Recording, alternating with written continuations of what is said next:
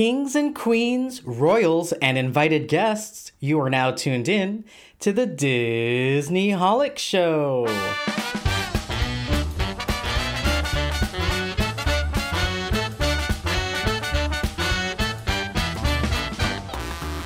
Hello and welcome to the Disney Holic Show. That's Mike TV.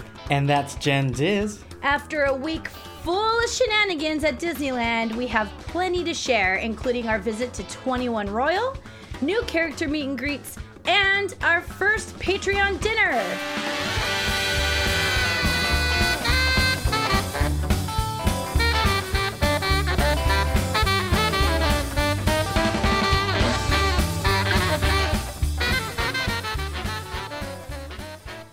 All right, we are both back into our respective homes. We're back home From a in the very safety crazy and week, out and comfort of our of our people and our animals and away from monkeypox and COVID. yes, stay far away. I think that um, we are really excited to record this episode live in Disneyland, but not only do we already have such a jam packed like agenda just being in the parks, but also we took a little lesson from our last live episode that was a little loud. So apologies for that. but we are home and we have plenty to talk about. Oh my gosh. So let's just jump straight in. I think this episode's pre- pretty much going to be a trip report of our time in Disneyland Yeah. and what a time it was. It was a lot of fun. I think the weather, like everything kind of just was good for what we needed and what we wanted. It was a chill, but also very eventful type of week. I felt like we spent uh, less time in the parks as we usually do running around because we had a lot of kind of activities and things planned and people to meet and hang out with. Uh, so it was really nice, really, really nice. And we stayed at uh, the brand new Westin, which we can talk about too, which was a great, great resort. Oh, yeah. Oh my gosh, that was very nice. We will talk about that for sure. So let's start off with our first night there. We um, had been in Vegas, if you guys remember from last episode, and then we flew in like kind of midday on Wednesday, and we got to spend that evening in the parks, which is I think always so much fun when you just have like a good night shift in the park, like yeah. a little bit amount of time to do all the fun stuff, right? And I had no expectations for Wednesday, and it turns out, like looking back, that was our most regular, fun sort of Disneyland day together. That was the more of the usual, right, where we just did our stuff and AP Brain rode what we wanted. It was great. It was a great first night. It was very fun, and we got to watch the Main Street Electrical Parade for the first time since it's been back. Yes. That was super cool. Also, one of those cool things, we just kind of walked into it, and then there was a nice spot next to these trash cans, and we got the best viewing of the parade. We didn't even have to wait. It was it was really great. Right? I remember we were like, oh, let's go. Like, trash cans are always a really good thing to look for in lines that are waiting for parades because a lot of people don't think they want to be around them. However, Disneyland has the cleanest trash cans on the face of the planet. they do. and no one is like shorter than them. Not no one, but we are in our group. No one is shorter than the trash can, so you can always line up behind them and get a perfect view. Um, however, some seats opened up right next to it, so we got to actually sit down on the curb. I felt like a little kid, reminiscing from the Main Street Electrical Parade back in the '80s. It was very cute. It was so cute. And Um, to see the new float in person for the first time, so beautiful. There's so much to see. Like, I almost want to watch it again from the opposite side of the street. There are so many little characters on that Encanto, Mulan, Moana, all So the cute. things. So cute. And I really like that they went with this small world theme for these new additions because it followed along with the final float, which was also new, which was the castle, like a really grand looking castle. It's kind of a mixture of different castles, I thought, in my opinion at least. Um, but what was really cool is right on the face of the castle, instead of having like a regular clock or something, they had the small world face, like the clock So cute. that tilts back and forth. Very cute touch. And I'm going to play right here a quick intro to the parade because it made me literally cry. Do you remember? I was like, oh my God. I was like, I couldn't tell when it was a real cry or our crazy filter that we kept using. Yeah, Mike pretty much had the camera in my face the entire time with the filter on, so he would have no idea I was actually crying. But it was just very sweet. So I will play the intro here for you guys to hear.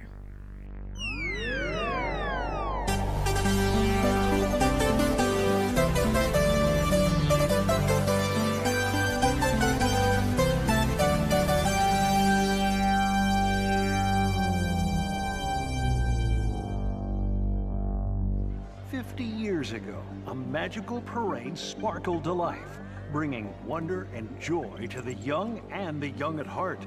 Alive with imagination, it continues to grow, welcoming new friends and stories, inspiring new generations, and shining into our hearts with its heritage of hope. For its magic celebrates togetherness and the spirit of Walt Disney's words that welcome the world.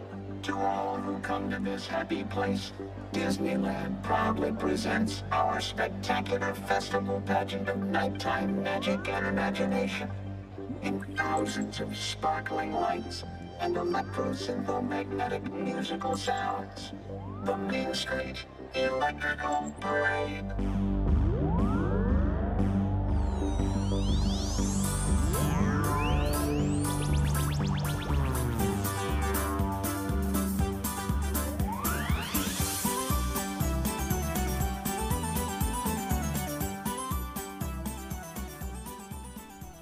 So I think that was about it for Wednesday night, right?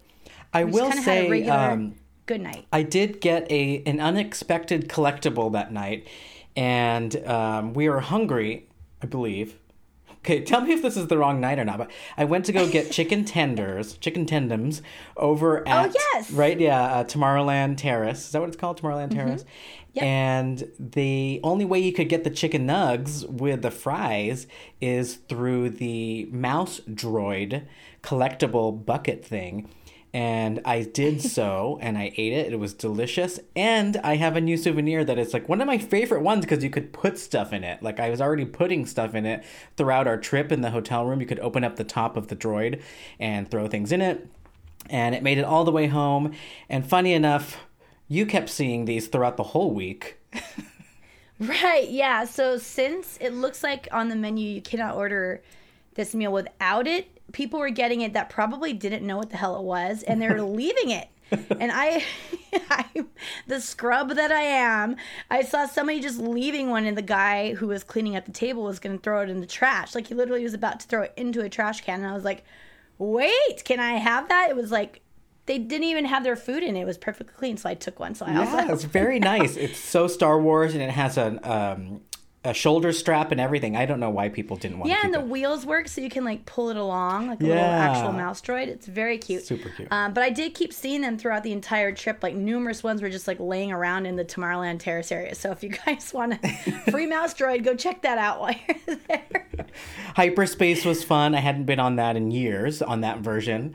Oh, yeah. So that was really fun. We got to do that Wednesday night as well. So yeah, overall, Yeah, great we welcome opening night. Yeah, a couple attractions, and it was just like a chill night. It was very. Oh, and very shout out to Laura at the Westin. So when we checked in, um, you know, we were tired. We just came back from Vegas, and to be honest, we didn't have the best stay at MGM Grand and Signature MGM slash just MGM in general.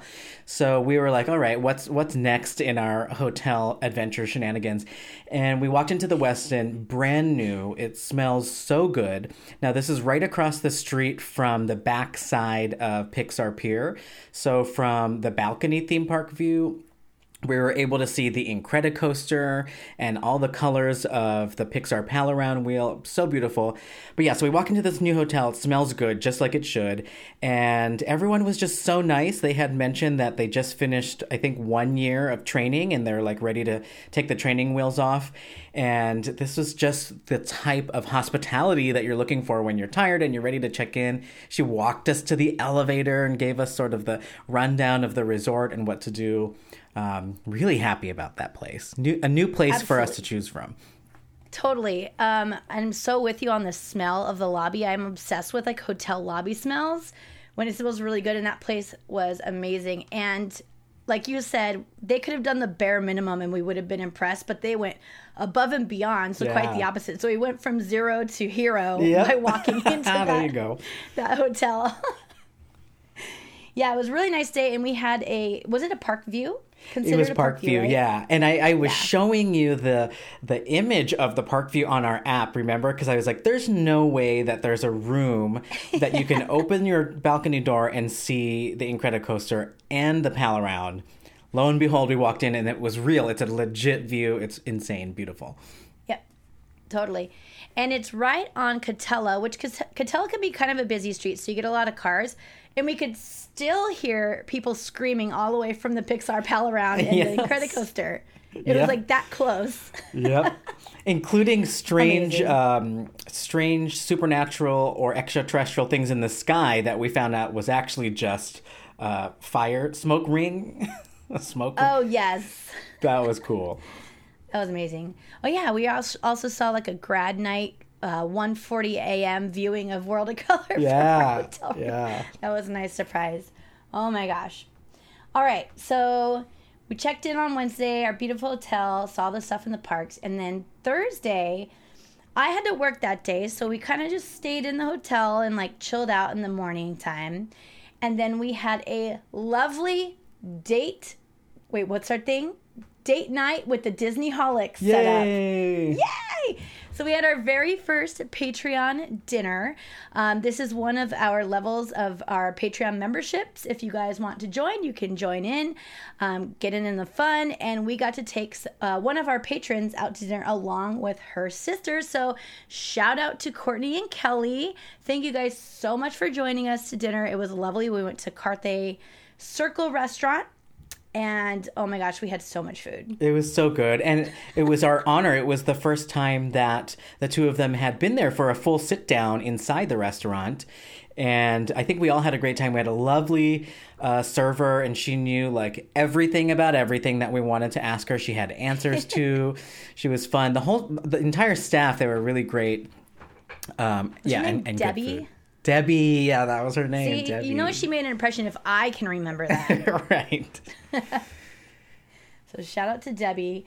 Um, but yeah, it was a lovely moment of um, kind of celebrating everything we've worked for. I think it's pretty cool to like think that we have now had this like opportunity to take our listeners out to dinner. Whoops, I just dropped my phone. But like not only take our listeners, but they've also over the years become our friends, which is just like the coolest thing about this community altogether. Yeah. Right? Like so so cool. I love it because when you hang out with other Disney holics, you can almost skip the small talk and go straight into all these things that are on our mind that we want to talk and share and have opinions on and are excited about that are coming up. So those are always fun moments. right yeah it's i always uh, refer to it as a different language and sometimes i'll see there's people that say they're big disney fans and then i'll start talking in my language and they're like what are you talking about i'm like oh you're not a disney holic you're just a disney fan gotcha right.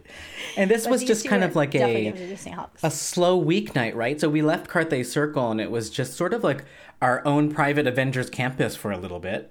It- right it, yeah was it very was of quiet. like walking around taking it easy did Mm-hmm. we even do anything at avengers campus I think we just chilled and we hung out. We caught up. Uh, we saw Captain America walk by a couple times. Um, yeah, it was a nice. i think we went there looking for moon knight was like the reason we headed over That's there, right. I did. I did want to, and did not get to see Moon Knight this whole trip, but it's okay. I've seen him enough on Instagram. But yeah, I was hoping to see him, and I'm assuming he only comes out after the sun goes down because of his his eyes light up. So I was hoping, but not that night. Right. That's also a good night, or not a good night. That's also a good thing to note. Um, it seems like, and I don't know if Moon Knight is completely gone yet because it was pretty recent when his show ended, but it seems like these special um, character meet and greets that are coming out close to the premiere of their shows are also disappearing closely after. So I don't know if Moon Knight is completely done. However, we didn't find him. Um, and then the the variants of Loki are all done and whatnot. It's back to the original Loki. So Hawkeye if you want to see them, anymore. get there quick. Yep. All right, so that was Thursday. Um, and then Friday was actually the re- reason for, like, the initial reason for the trip. yeah. So we've had this plan for a very long time. It was one of our friends, like, birthday bash. Like, what do you even call it? It was like the most insane, amazing birthday celebration ever. This was this was Um, not a wedding, but it was the most fun wedding I've been to. If that makes sense, it was so organized and and beautifully narrated from before we arrived to the arrival. And so, shout out to the family for creating this experience and and inviting us. It was just it was really cool. There's so much we I know you're gonna want to share, so I'm excited. Yes. So, um, I think we kind of kept this under wraps a little bit um, up until now because it was someone's birthday party. But I've already asked her. She said we could talk about it all we want. So, We got to go to 21 Royal. What? Never did I think I would step a foot into this beautiful place, but we got to. And shout out to Jessica. Happy, Happy birthday, Oh my God. Jessica. You had the most amazing 40th birthday party, like on the planet. Mine was on a balcony during COVID by myself with my boyfriend. so, like, you have one up to me, like, times a million. So, oh my gosh, but such a good birthday. And um, I'm going to speak for Jessica here, and I think she'll agree. She was like beaming the whole night, She was. as were the rest of us. She was, yeah. It was it was magical and and she had put together a great group, a great guest list of people to come together. It was just great energy. But, you know, tell our listeners for people who don't know, what the heck is 21 Royal? Right. So 21 Royal is it's like a private dining experience that you can do in Disneyland Park and nowhere else. And Mike, correct me if I'm wrong. Actually, I don't know the terminology. I should have looked this up beforehand. Do you know all the terminology about the chefs, like five star Michelin or whatever? Um, I don't know the specifics, but I would say it's it's as fine dining as you could get. So all the Michelin stars. Um, there was a head chef. There was a um, a sous chef. There was a sommelier there. There was also like a pastry chef that came to do desserts, and so it had everything that you would expect from the finest dining, and um, also local foods. I thought what was beautiful is when the chef spoke about the creations her and her team made they make sure they made sure we knew where these ingredients were sourced and how fresh they were and that they created this menu based on what ingredients were brought to them to the chef's team including things that they didn't expect to make until the day of like these razor clams from uh, up in the northwest so i felt so fancy but i didn't Yes. feel um what's the word? I think this is important. I, I didn't feel condescended to or out of place, which I sometimes would in a fancy place. I felt right, at That's home. That's actually really important Yeah. to say because I also feel that way usually, and I did not at all. yeah, it felt like we were just there at home, invited guests. It was beautiful. Right. And I can't remember if I said the word private before, but it's a private dining experience. So, one thing that's really cool about this is it's just you and your group. And if you have ever heard of the Dream Suite at Disneyland, this is a suite that they uh, built out around the 50th anniversary of Disneyland. And what it was intended to be is a place for guests to act, actually, at the time, for the Year of a Million Dreams, they could win a night in the Dream Suite and it was supposed to be a replica version of what Walt and Lillian envisioned because they were going to build out another apartment that was larger so that they could um, accommodate guests and their family. As you know, they have the apartment in the firehouse on Main Street in Town Square. However, it was very small. If any of you have taken the tour and seen it, it is so tiny. So they realized like we need more space.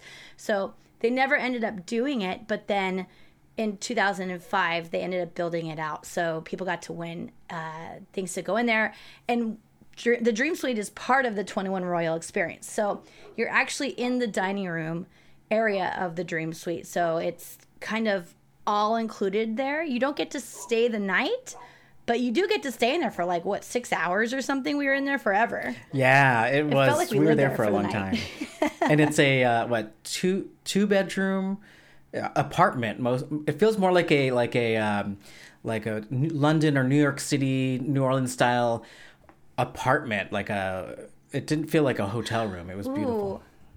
That is a really good way to explain that. Like uh, on a lot of movies, what was that show with? Oh, um, Miss Maisel and Meryl Streep's house. That's what that felt like. Yeah, th- they Like, call it like those right pre-war into- buildings type of things. Yeah, it's like Yeah. built into the surrounding city. However, you go into this beautiful, like, just gorgeous. Uh, what's the word for like heavily decorated? I don't know what the like elaborate, fancy um, little house, and it was really cool. They also had um, a little outdoor area, and if any of you were here before 2005 when they changed it out from the gallery, actually, I'm not sure when they closed out the gallery above Pirates of the Caribbean.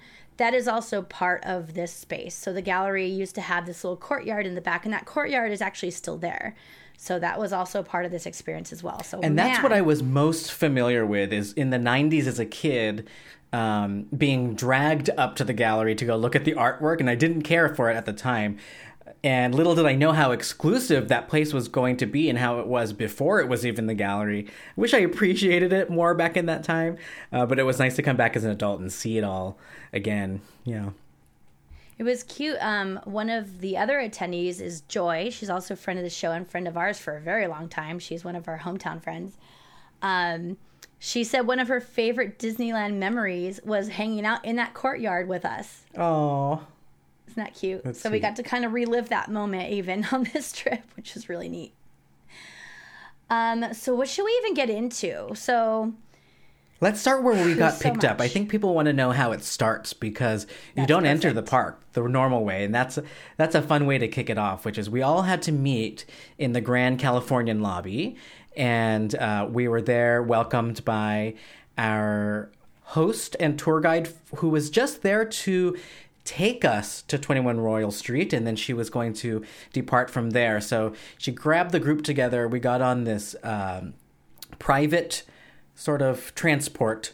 Not not as cool as Galaxy's Edge, but very fancy. It was very nice. Even had like, like a, a table inside. shuttle. Yeah, bougie shuttle. And that's where we got some of the spiels, like, hey, by the way, we're gonna go backstage, uh, so there's no photos or videos. And then when we get into 21 Royal, your butler, yes, we said butler, is going to tell us when we can start taking photos, but no videos from here on out, pretty much. Um, and then from there, they brought us to the back of Fantasyland and New Orleans Square. And so we got to see all those things like Go Away Green. And you got some peeks of things by just looking around and inside the warehouses. Oh yeah, backstage is like my favorite thing. If I ever get to sneak back there for any reason, like a ride breaks down or like whatever it is, I happen to be back there. I'm always like my eyes are just wide open. I don't even blink the entire time. I'm looking, looking, looking. And um, there were a lot of parade floats in the back that we got to see. Um, we saw things from like the Soundsational parade. We saw floats from the Main Street Electrical Parade. We saw um, what else did we see? There oh, the Frozen Cavalcade float, which is also from another parade, but I can't remember which one right now. But it's like the big ice one. Anyways, just tons of things out like that. Um, we also got to see some Main Street vehicles that are getting repainted or refinished. Uh, lots of fun stuff. And then the thing that I thought was the coolest, there's this one huge warehouse, and on the back wall of the warehouse is the original Hollywood Tower of Terror sign that used to be up on the building. It's huge. It's like the whole wall of this giant warehouse. Um, and it would be the light up letters that you would have seen on the actual Tower of Terror back in the day. And so I was like, oh my God, they kept it and like put it up in this warehouse backstage. It was so cool. And then I asked our tour guide if, if, if it, you know, if it lights up and then she laughed at me. Yeah, she was, like, not "No, excited Like- as we were about all these things. Even when we pointed out, hey, go away green, she was like, how do people know about this? And we're like, duh, Yeah, if you like- guys are famous for this uh, ability to blanket and hide these big buildings with go away green. You know what else we saw was um, the Pirates of the Caribbean boats. They're all docked, Oh yeah, there were docked. tons of them sitting out there with covers over them. Yep, it's currently under That was refurb. interesting. I'm like, dang, there seems like enough for an entire fleet here, but the ride. Oh yeah, because the ride is down. Yeah, the I ride didn't is even down. Put that together. And then we also saw what I thought was a better dining experience or break experience for cast members than what I remember seeing at Disney World. So at the back of the backstage, they had a food truck there. So they have like local uh, food people bring their trucks versus them making everything through Disney. They had like this really cool break room. Everything's themed, even like the security guard um po- post Right. had like the uh, first order symbol on it, which is cute because that's just for them, like to get them in the mood. The guests will never see this, so I really, really like that. It's like some good inside joke kind of things with the cast members. It's Yep. really really cool. Oh, and you saw those giant skewers, aka the back of Black Spire Outpost, like these poles with the rocks Oh on yeah, I love it. love it so much. Um, that was another funny moment with our tour guide. I feel like we're her, fir- which can't be true, but I feel like we were her first interaction with like really crazy Disney holics because she was kind of like, "What? How did you like?" sh- I was like, "Look, it's Black Spire Outpost or whatever," and she's like, kind of like how I do think you even know that? It just looks like a stone on a stick. And I'm like, it's funny. I think you're right. I bet you with a lot of these like uh, these bougie and exclusive experiences, maybe it's more so like high class people and less just Disney fans. So, you know, who Right. knows?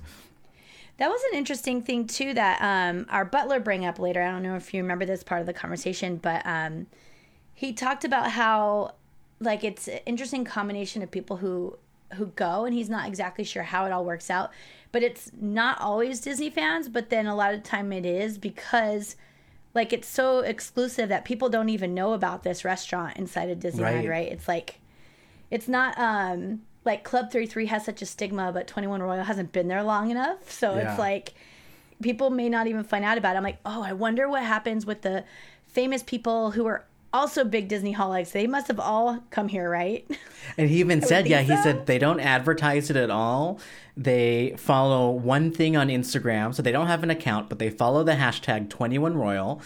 And uh, Paul, who was our butler and host for the evening, is the actual person who responds to posts with that hashtag. So, and it's legit. I had posted something already, and he already commented back. So we love that.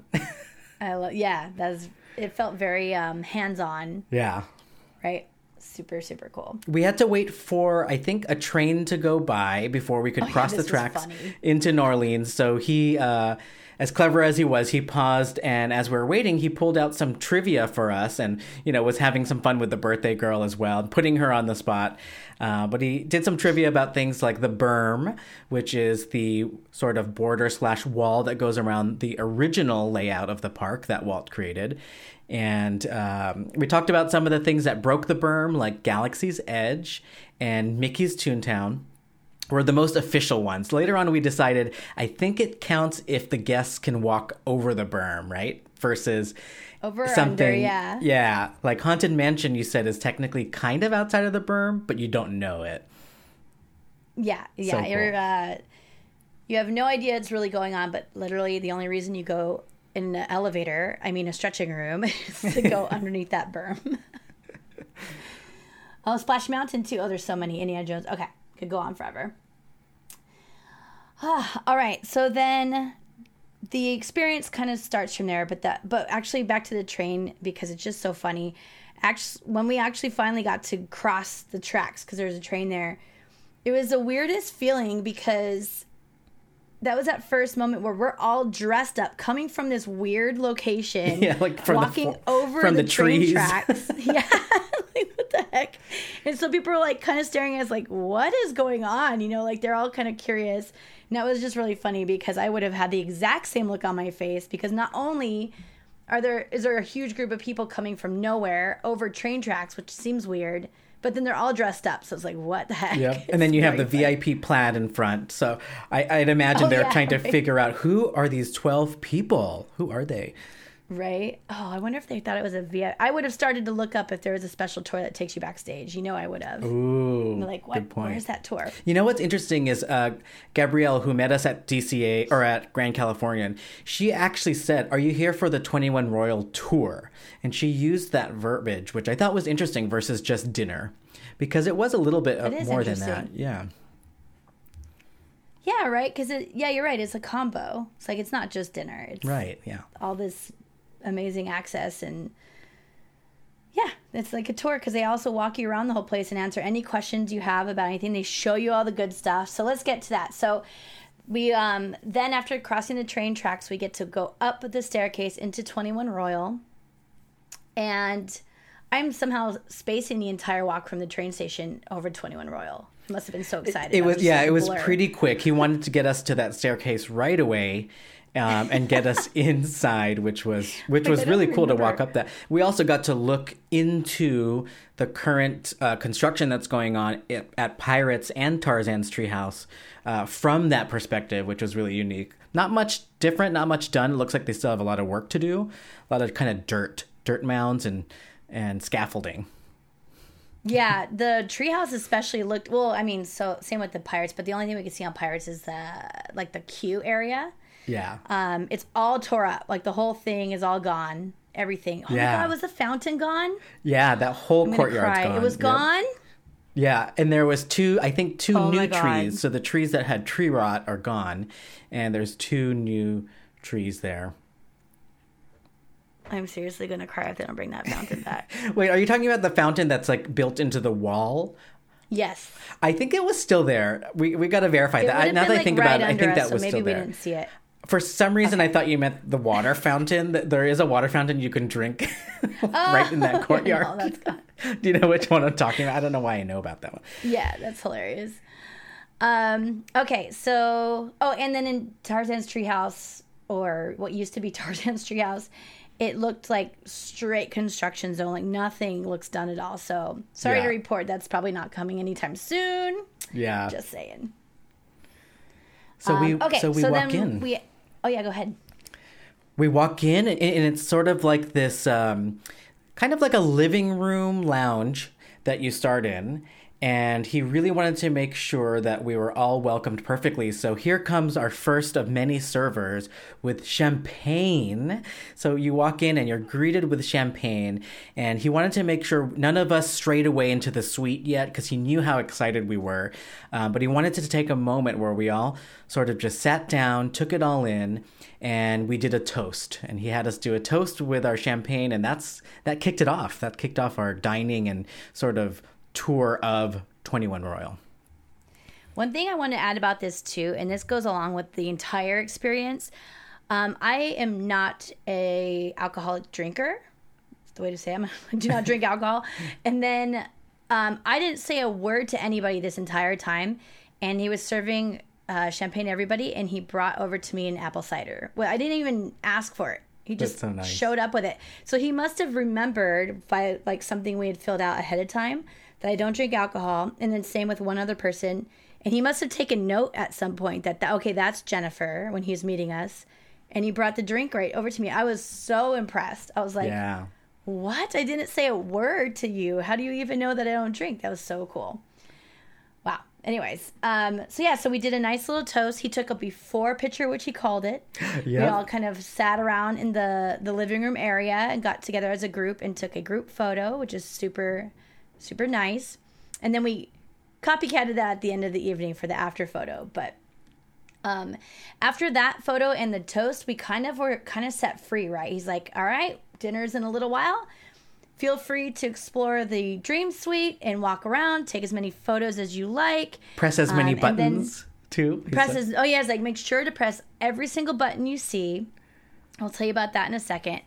Um, and then out in the courtyard, they had um, an open bar, so you can grab any drink you want. They made me the most amazing virgin drink, by the way. It, was called Lillian's Rose, and it was so good. It had like egg white in it, like all this stuff that I didn't even know was like a thing for non-alcoholic drinks, and so it was very nice.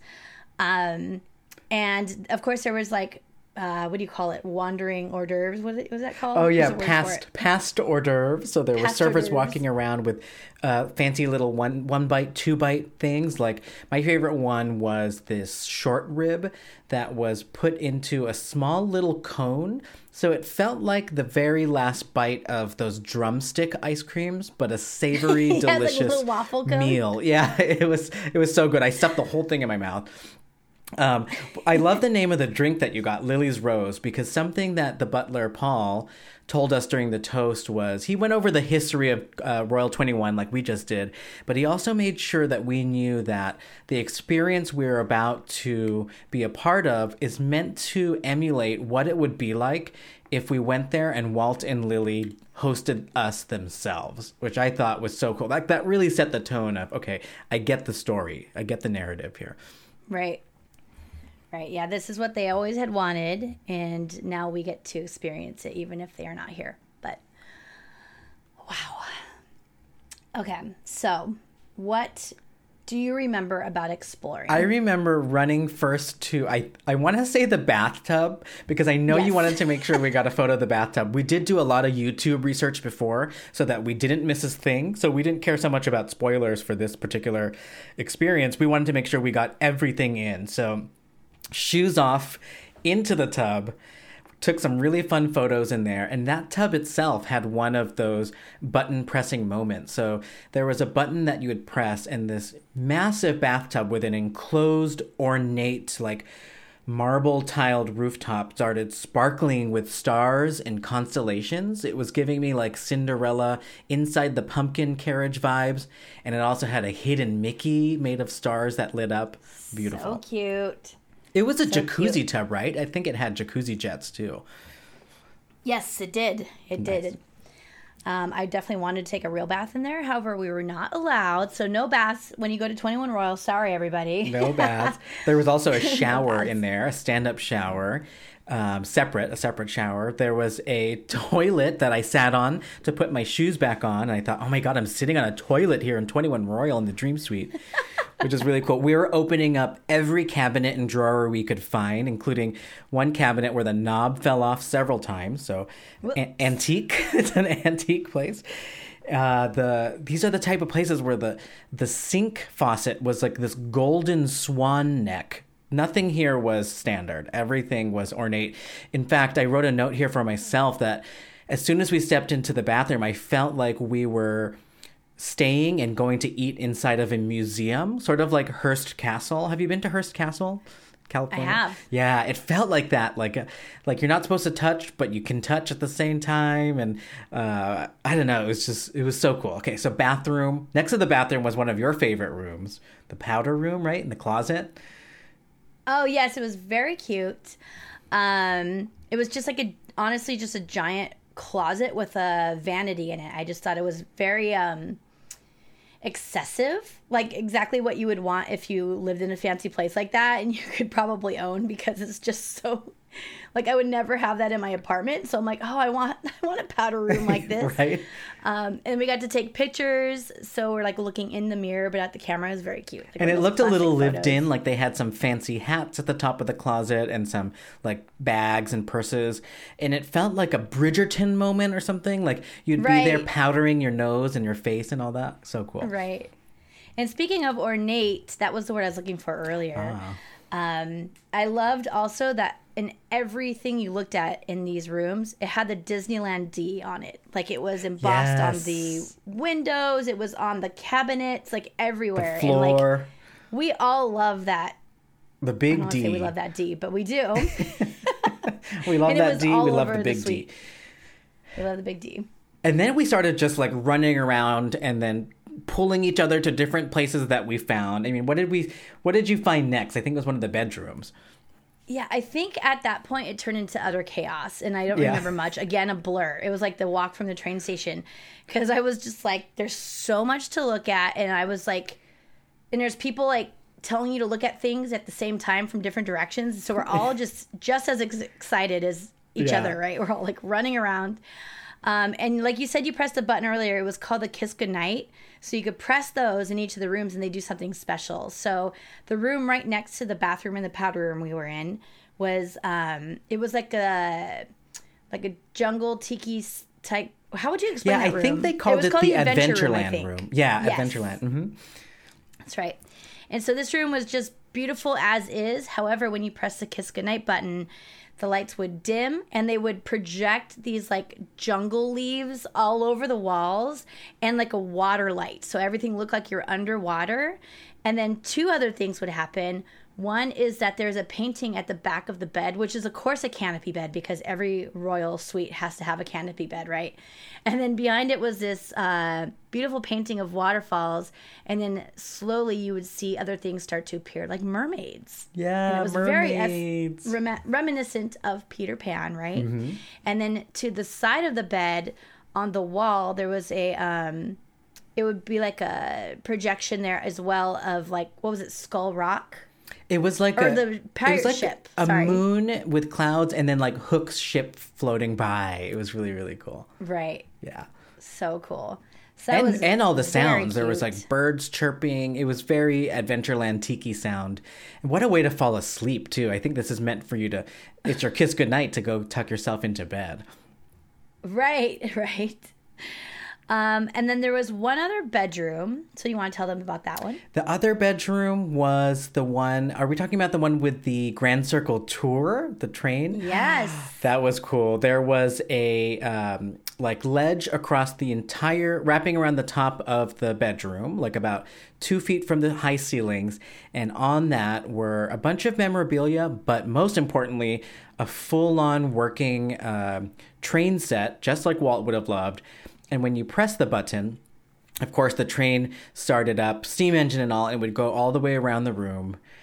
Other things happened too. I think there was like a, a framed map that would start to sparkle that was on the wall, things like that. Yeah, and during the Grand Circle tour, there was a lot of items that the train would go by, and a lot of them were interacting with the train. So, for instance, if you saw like a coyote like howling at the moon, when the train is passing by it, you would hear the audio of the coyote howling. And I just thought that was such a cool touch to have like all these extra things because the train going around the top of the room is already enough. Yeah, I think cool. I was overwhelmed. I didn't even extras. realize there were these um, choreographed things. Now I need to go back, but we'll never be able to. I remember that moment because I remember Mike. I'm like, why isn't he excited about this? It's probably just because you're like, whoa. there was so much going on and i was opening all the cabinets in that room i opened one of the uh, armoires to find a nice tv an apple tv and a playstation 4 so a few of us were trying to figure out like what goes on in here do cast members come up here and have breaks like why is that in there it's really cool because the dream When suite did hasn't been PlayStation around 4 come out? Not that long ago, right? Like maybe four or five years ago? Uh, maybe f- 10 years ago Oh, really? yeah it was Okay. before the five and it was out for a long time um, so it could be it could have been any time maybe it was 21 royal only opened time. must have been when they opened it i guess That's crazy. They had that in like almost all the rooms. They had Yeah. all those kinds of th- features in it. And one room had a whole like drawer full of DVDs, and not a single one of them was not Disney. wait not a single one of them was not disney oh okay it was not they were all disney Right. Yes. Okay. Double negative. Thank you. yeah it's like wait Thanks for the correction, i think i missed English that drawer Mike. too gosh i missed a lot of stuff running around I know there's so much. One of my biggest uh, like things I wanted for the night. Well, two photos I absolutely wanted. One was taking a picture in the bathtub, and the other one to take a picture on the bed. And I didn't get a picture on the bed because time just flew by. it flew by Like it just did, and I was Yeah. a mess for those like that hour that we had free time. I was just kind of running around like crazy. It's true. Every now and then, uh, Paul, the butler host, would be like, "Everybody, gather back together." So we'd have to keep stopping and kind of hearing what his what the next piece of our night was. So you never knew, like when we got to go back or if we had time. There's a thousand percent chance that we missed uh, s- several things in this right, suite. right. Um, another really cool thing that we got to check out during this time is that balcony area. There's a Yeah. few balconies that you can go out on in this uh, suite. However, the big one is the one that you may know. It's right above the Royal Street veranda next to Pirates, um, and you might re- might remember it because it does have like a beautiful iron. What's the word I'm looking for? Railing, Cast iron skillet. No, the iron gate or whatever. it's called. The balcony railing. Yeah, the railing it's iron something you guys know what i'm probably everyone's screaming it right now but um it has in there the initials of walt disney and roy disney next to each other so if you've seen those in gold on a balcony that you can't get to that's part of 21 royal and it's a huge balcony one of my friends i was talking about with about this experience with was like could you fit your whole group of 12 out there i'm like oh no we could have fit like 30 people out there it was yeah, huge like this Yeah. big balcony. Um, and so that was really cool to get out there and get some fresh air. Then all of a sudden you're kind of brought back into like, oh my God, we're doing this amazing experience in Disneyland. That was one of my like realization moments because you saw the Mark Twain going by. Oh, you could wow, see big yeah. thunder. You could hear all the sounds. You could smell the popcorn from the cart right there. Like it was one of those moments where I was just like, this is freaking awesome. It is. Like, and if so you looked exciting. like right over the railing, you can see right into people's chowder bowls, into their sourdough chowder bowls. I mean, that's we were literally right on top of that eatery. In fact, Paul was like, please make sure that if you bring glass out onto the, the railing to not hold it over the railing. Yep. Because it would have literally fell on top of someone's head or in their Yep. bowl. So that wouldn't have been good. But yes, nonetheless, it was beautiful. And then I think the next thing is to get into dinner. Yeah, that was the one cool thing is after we ran around and did our own tour of the suite, like that was already enough. And little did we know he was sort of hiding and saving the dining room until it was actually time to eat. And there it was. We went into this beautiful, again, ornate dining room, like beyond, with um, just like you'd imagine if you were royal. There were placements for each of us with our first and last name initials that were already choreographed and set up strategically by uh, the birthday girl girl and our hosts there. And that's how we walked in. We walked into these these this beautiful thing with with envelope right and there's like a already um it was a menu but i guess we couldn't see it menu, yet yeah. i haven't opened Yeah. mine I haven't either. I like want to keep it shut because they have that beautiful wax seal on the back with the 21 Royal emblem on it. So I'm like, I don't really want to open it. But what it was is a menu detailing everything that we were about to eat. But they tell you everything as you go. So who needs a menu? right right Right? We just get to keep it as a souvenir then instead. It was really cool. We had- and it was right on top of this beautiful charger plate, which always kind of drives me crazy because they're the nicest plates, but you never get to use them. yep it's such a And it was- uh, fancy nonsense thing that fancy people Right. do Right, Yep. yep. And it's gonna be the charger plate is the, usually the first plate on the table that gets removed before you, you start dining because the plates come already plated. So like an experience like this, that's why that charger plate then goes away. But it was like all gold plated with the 21 Royal logo right in the middle of it, and it was just like so gorgeous. And that's what our menu was sitting on top of, so that we could find our seat placements as well. Yeah, gold everywhere. And then in the middle of the table was this beautiful sort of overflow of fresh flowers that just went across the whole table. Wow. Oh, there was a cool mirror. There was a mirror, my gosh, mirror. that was transitioning as we had our dinner, including this, these little um, forest dinner sprites. I'm not sure if it was supposed to be Tinkerbell. I kept going back and forth on that, but they were like these little fairy sprites, and they would light the candles in front of the mirror. It was just so genius.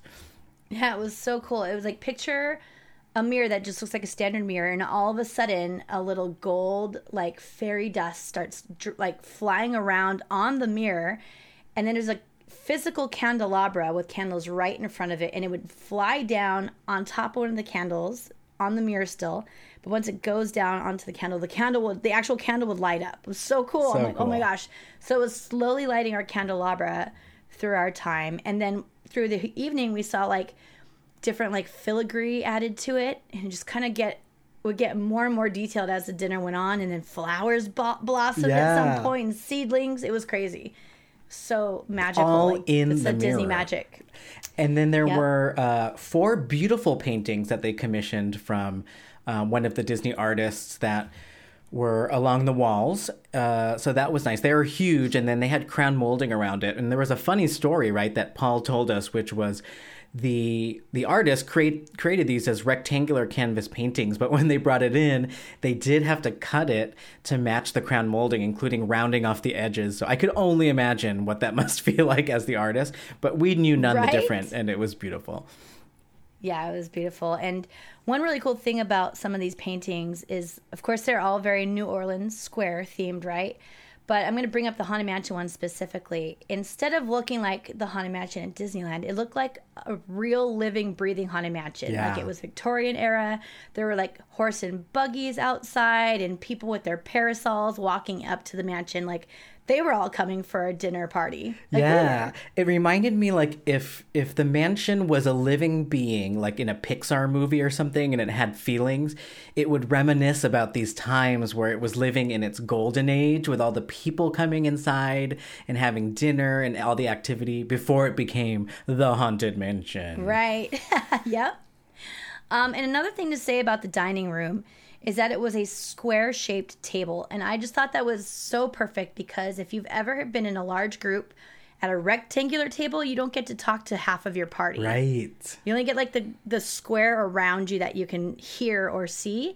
But the fact that we were sitting in a giant uh, square, we could like hear and see everybody. It was really nice. Like That's a I've- I was so happy where as soon as I walked in there, I was like, yes, square table.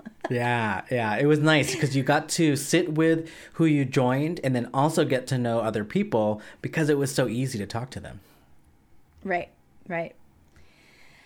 Oh man, do you remember how many courses our dinner was? I've been saying to people eight to nine, but I really can't remember at all. I know. Um, but I do have I in front I of took me. pictures of each, but I didn't. I have a photo of the the wine bottles, and so this was a wine pairing dinner experience, and so every course came with a wine bottle, and I'm counting two, four, six. I'm counting seven of the wine bottles, not including the sparkling non-alcoholic drinks. So so maybe eight courses, seven or eight courses, I think.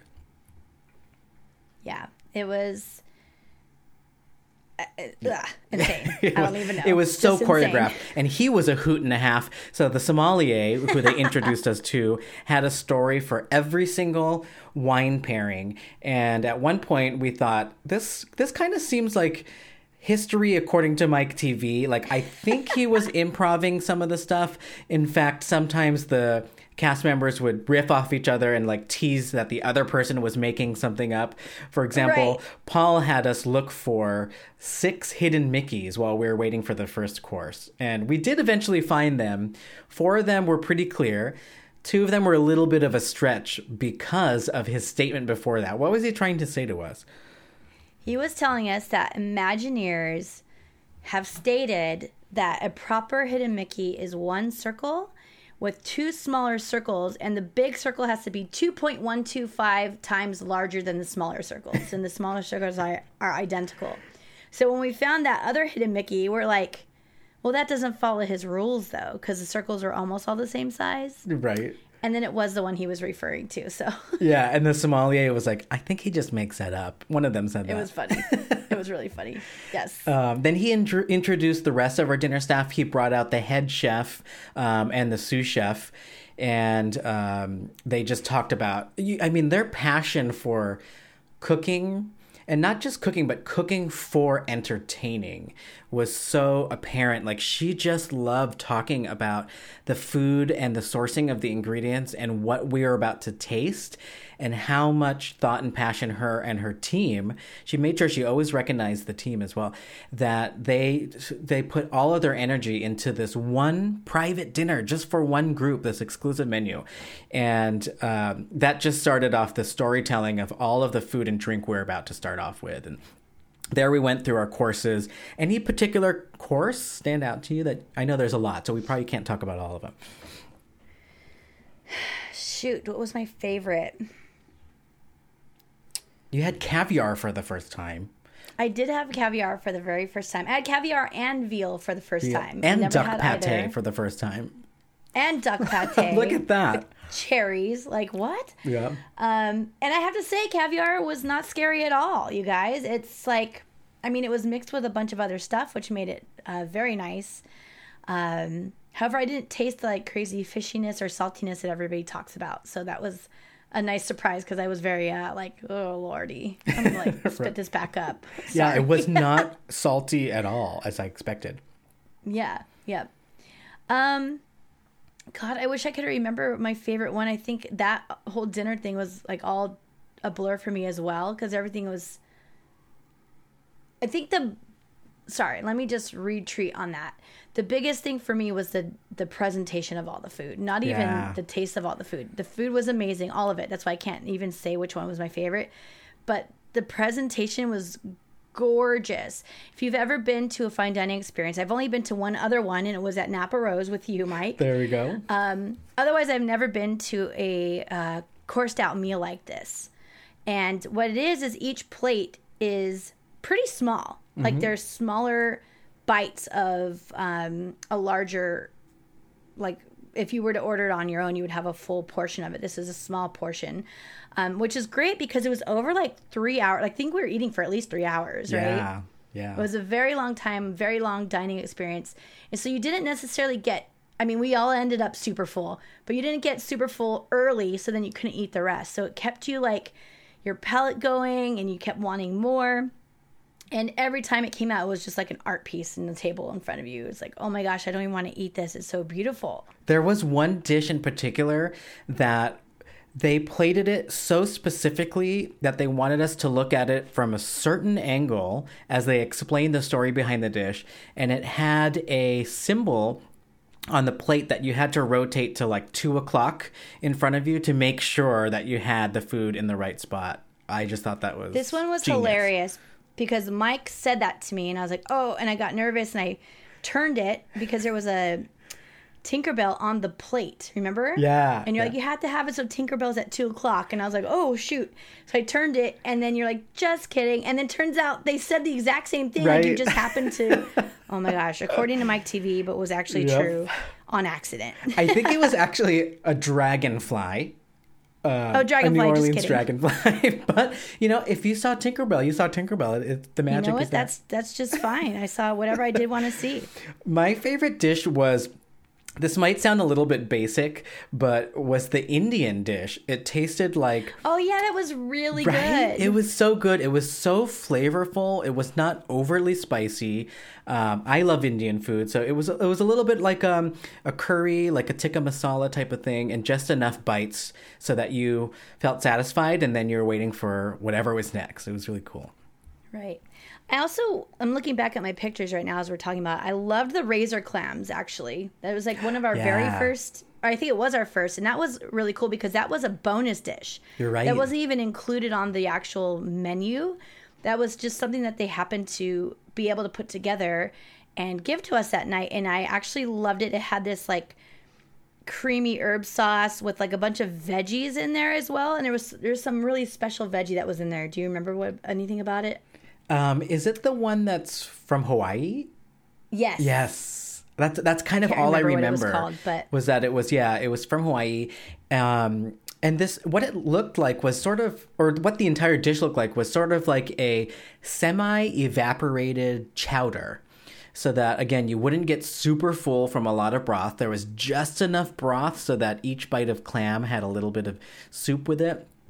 Genius. Genius, just genius. Genius.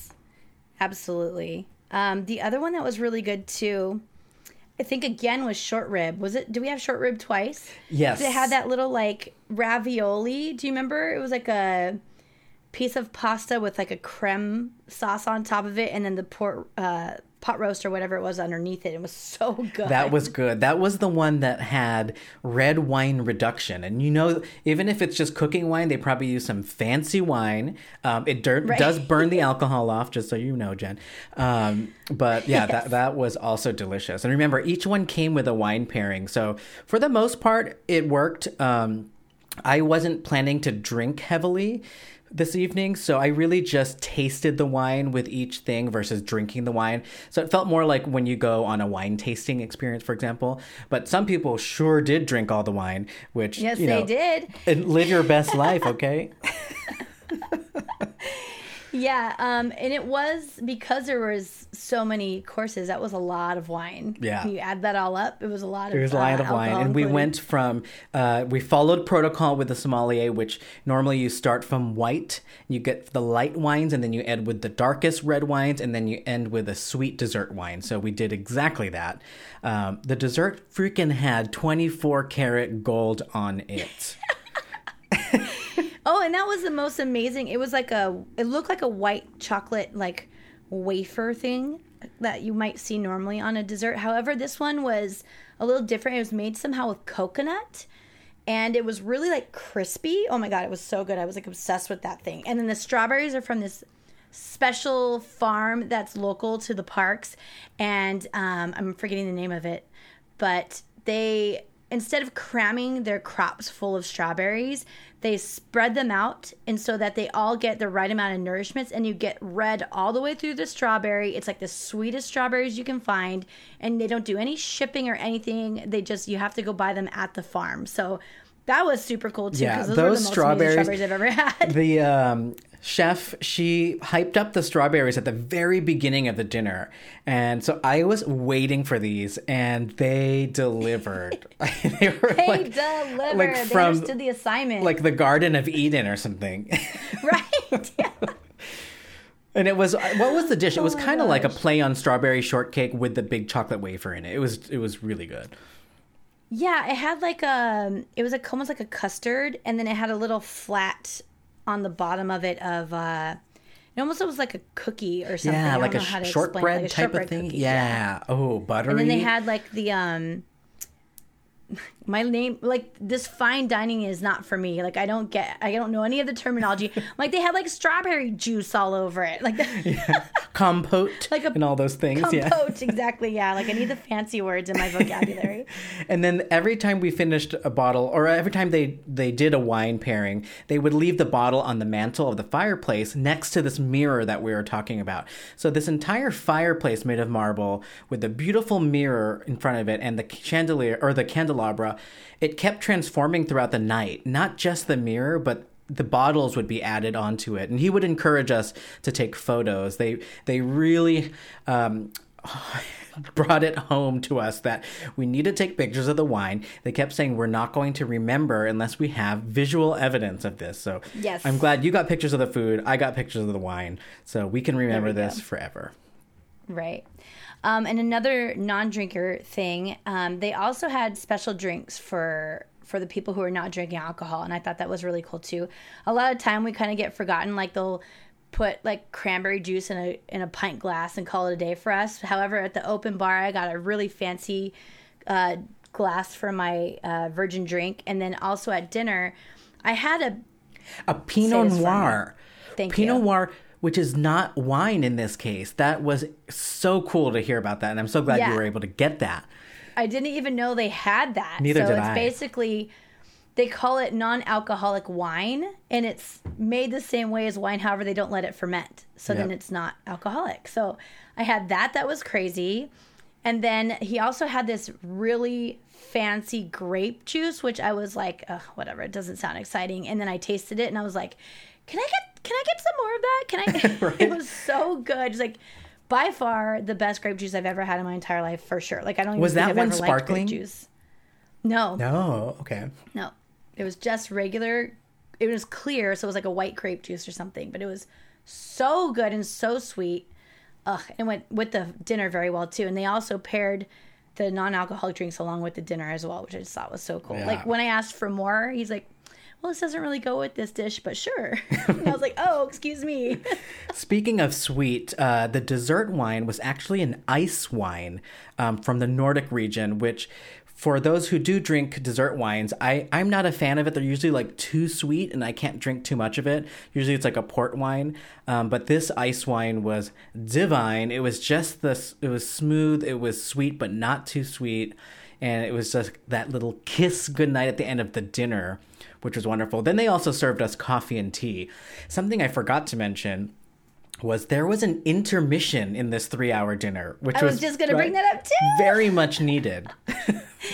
Yeah, we got to all go out on the balcony. They gave us drinks to like kind of have in our hand and go out and take a little breather on the balcony. And it was so nice because we were starting to get pretty full at that point. Yeah. And then it was like we had another moment to like let it settle down. And then we came back in for more. So that was so nice. I need that more often. needed I need a break Right. during dinner. Right? Like on a normal. Like, can we just make that a thing? yes. Um, so then I guess that basically wraps up dinner and the viewing of the Disney's um, or the Dream Suite. And then at the very end, we had another intermission. We went outside and we got to watch the fireworks from the balcony. Yeah, that was nice. So nice. Um, if you happen to go to 21 Royal while Fantasmic is opened, it's like smack right in front of you. It's like the best viewing ever for Fantasmic. However, we were a little bit early, so we didn't get to watch Fantasmic, but we did get to watch the fireworks right over the top of Big Thunder Mountain, which is gorgeous as well. The Mark Twain's just parked right there and it was going around, so we could take photos of it in the background. Oh, so That you could see beautiful. also on the right side the Matterhorn with the projections that were going on. And then they were piping in all the music right into New Orleans Square so we could also hear the music with the fireworks show. It was a really, really cool vantage point. Very unique. Right, absolutely. Um, and then when we came back in, we were surprised to see that our place settings had changed a little bit with these lovely 21 Royal branded gift bags on every single one of our seats. Do you want to tell people what was in that gift bag? Oh my goodness. Okay, so we received the bag. It had our menu back again with our initials on it and the uh, the stamped the seal, the wax seal, and then inside were other things. And the chef told a story, something along the line. This is going to be my version of what I heard, which was like she didn't want us to, or they, all of them, didn't want us to forget this experience and wanted to make sure that the next morning we still knew what we experienced the night before and so we were given this um, a pastry i ate i did eat it a couple days later it was like maybe orange cranberry sort of muffin type scone um, there was a bag of freshly roasted coffee beans that were not ground so you could take that back with you there was also oh gosh, what else was in there? Oh, the pin. I'm thinking of the food, but there was a lot of non-food things that were really cool too. Right, yeah. So there was a collectible pin, which you can only get from experiencing 21 Royal. They're going for way too much money on eBay. However, I would never sell mine because I want to remember this moment forever Yes. with my pin. Um, and it was a lovely little like case, like you would like have an engagement case for a Yeah, pin it was legit.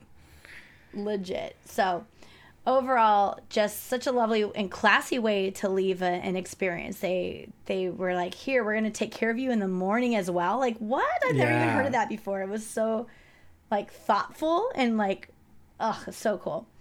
So, um, I guess that's pretty much the end. We then met up again in the living room and did our after photo that I talked about earlier. Um, we switched around a little bit because the troublemakers were sitting on the couch the first time. So then we switched it up and let the trouble, the real troublemakers, sit on the couch the second time, right? Um, and yeah, just overall amazing experience. Um, they then offered for those who wanted to head back to the Grand Cal to go ahead and take the shuttle, but we opted to stay in the park. It was now about 10 p.m. We yeah, and I would say hours. it it was so choreographed by the time that he was offering how we would like to leave. The dream suite started clocking the clock went off and it was like cinderella it felt like the ball was over and it was time to leave like the lights dimmed for a second and came back on such a cool way to end it it Last was like call. a full on yeah it was last call it was the end get out the end. Oh, and that was another cool thing. Um, I was talking about going. Uh, we're gonna go to the Pixar dance party over at the Tomorrowland Terrace, and I'm like, shoot, I'm wearing heels. And then what does he do? He offers us flats. Like every Yep. all the women who were wearing heels, they went and got um, like some of those roll up flats, ladies. If you guys have those, you know what I mean. And they roll up and they go in a little bag. That was, was just such, such, a, a, nice smart touch that they like so thoughtful again, Mm-hmm. right? Yeah, like they have all the everything covered. Like they just know exactly what their guests are going to need and want, and they're ready for it. Even me with a wardrobe malfunction, which I'll tell you about really quick. I was so excited about the freaking bathtub. I jump right in it. I'm wearing a dress, and I have a cardigan over it. And I'm taking all these photos, and of course it's like weird because you're like laying in this bathtub and moving around. I must have like yanked at my dress at some point because the dress is not super tight on me, so it's, it wasn't that. So I don't actually know how this happened because that's usually when something kind of pops open, like you split your pants. I split the entire zipper in the back of my dress, like the whole thing. I just started walking. I'm like, feels loose. What's wrong with my dress? But then I told um, our, one of our lovely waiters or waitresses, and I was like, "Do you, by any chance, have safety pins?" It was such a random ask, and she came back in like a minute with a bunch of safety pins for me. I'm like, "Oh my god, this place is amazing!" It's so nice. So nice that they had that ready for you. And good thing you had that cardigan on. Nobody knew anything happened. No, it so- covered it perfectly. Yeah. It was so funny. If that zipper had gone any lower, I would have been totally like, I don't know what I'm gonna do. Like, KO for the day.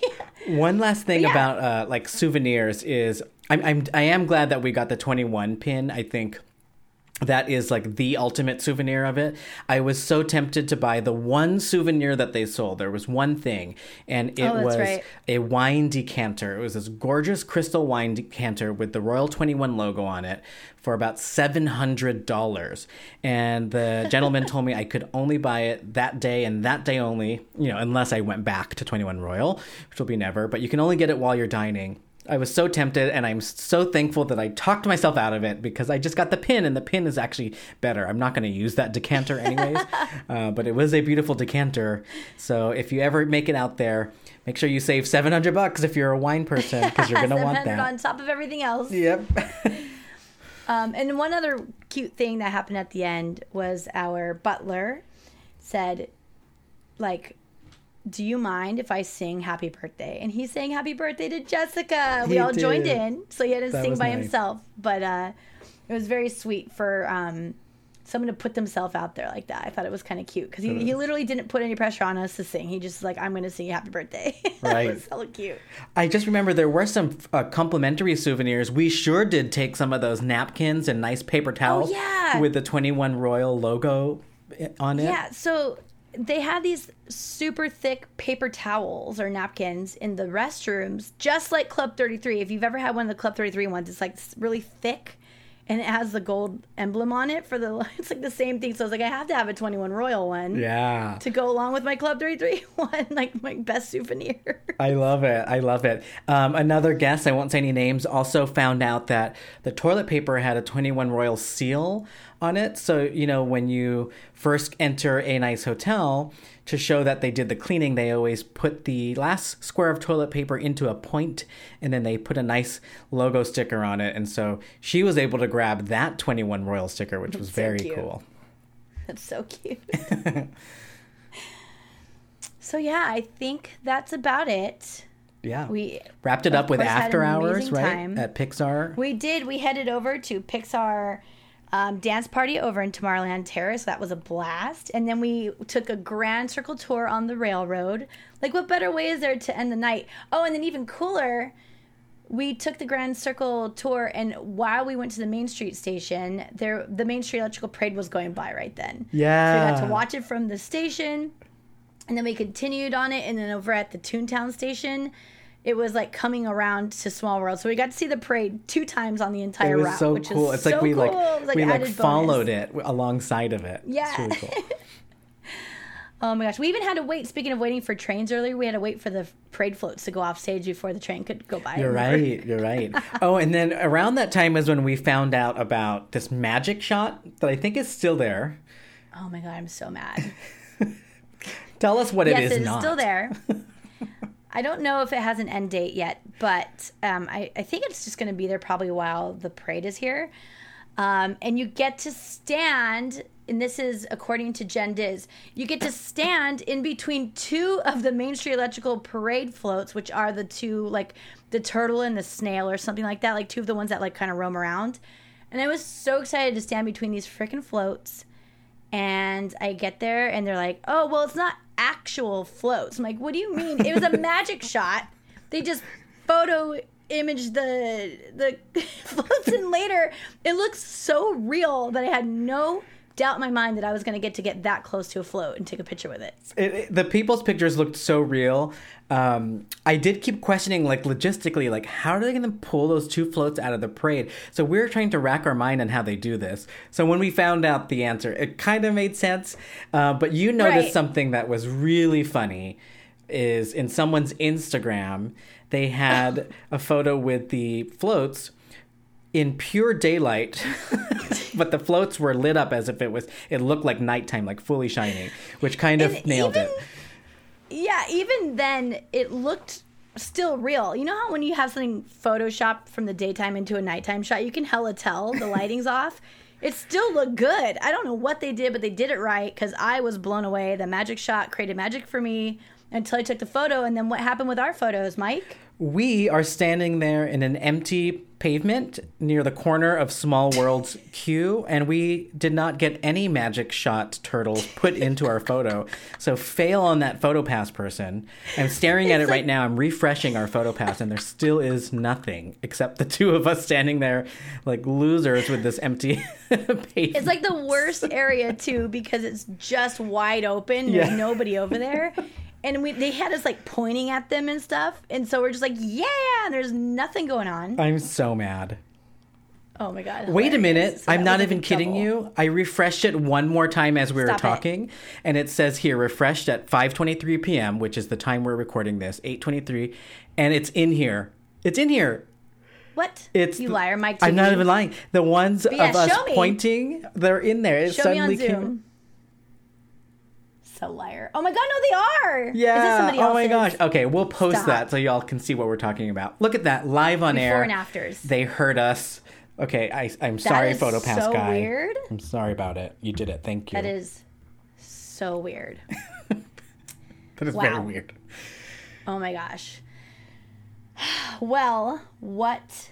Well, the night didn't even day. end there. Is that the night we went to the viewing veranda, or was that the next night? Viewing veranda. When did we watch uh, World Oh, of Color? oh yeah, that was that was a me and you thing. So um, the night before we had saw that there was a grad night, and we found out, or two nights before, and then the night of our Twenty One Royal, we knew there was a grad night that night too. So they were going to have their own special World of Color. So you and I, uh, Laura and Jessica, were kind enough to loan us their hotel key so we could access the veranda without staying at the Grand California. And we went up there at 1.40 in the morning to watch this World of Color. We were the only ones there Only ones there. only ones there and we got to watch it and it was really interesting because it was um a, a whole new world of color just made for grad night so it was a bit shorter however they had um like club music like Yeah. pop music and whatnot during the show so it was kind of like like i think you said it felt very vegas Yeah, it had a Vegas vibe in a good way. Like it was really cool.